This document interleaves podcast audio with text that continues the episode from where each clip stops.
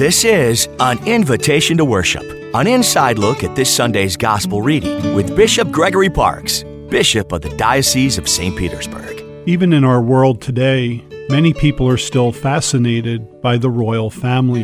And when a member of the royal family gets married, has a new child, commits some public scandal, or dies, it generally gets a lot of news coverage. Perhaps it's because as children, we dream about becoming a king or the queen and having all the wealth and power that comes along with it.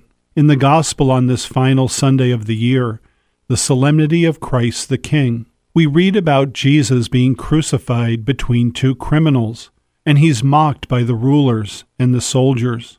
Not exactly the fairy tale setting in which you would expect to find a king. However, Jesus is a different kind of king. His crown is not made of gold and jewels, but of thorns. He doesn't wear a fancy robe, but instead they threw dice to see who would get his garment. His throne is not grand, but rather is a cross made of wood. His power has not been granted him by his bloodline or order of succession, but rather is given to him by his Father in heaven. He came to serve and not to be served.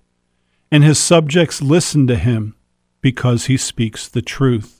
If we truly seek to follow Jesus Christ, who is our King, our lives will necessarily take a different path. Following Jesus Christ the King demands that at times we will stand apart from those who refuse to recognize his authority. Following Jesus Christ, our King, forces us to make decisions that are determined by the law of God, not by popular opinion of the day. Following Jesus Christ will mean that at times we'll be rejected or persecuted because of our beliefs. However, because of our loyalty to our King, Jesus Christ, we will be truly free for he is the way, the truth, and the life. Each time we come to Mass, it's an opportunity to encounter the love and mercy of Jesus Christ, our King, and to give him thanks and praise for what he's done for us. I'm Bishop Gregory Parks, inviting you to worship with us this weekend.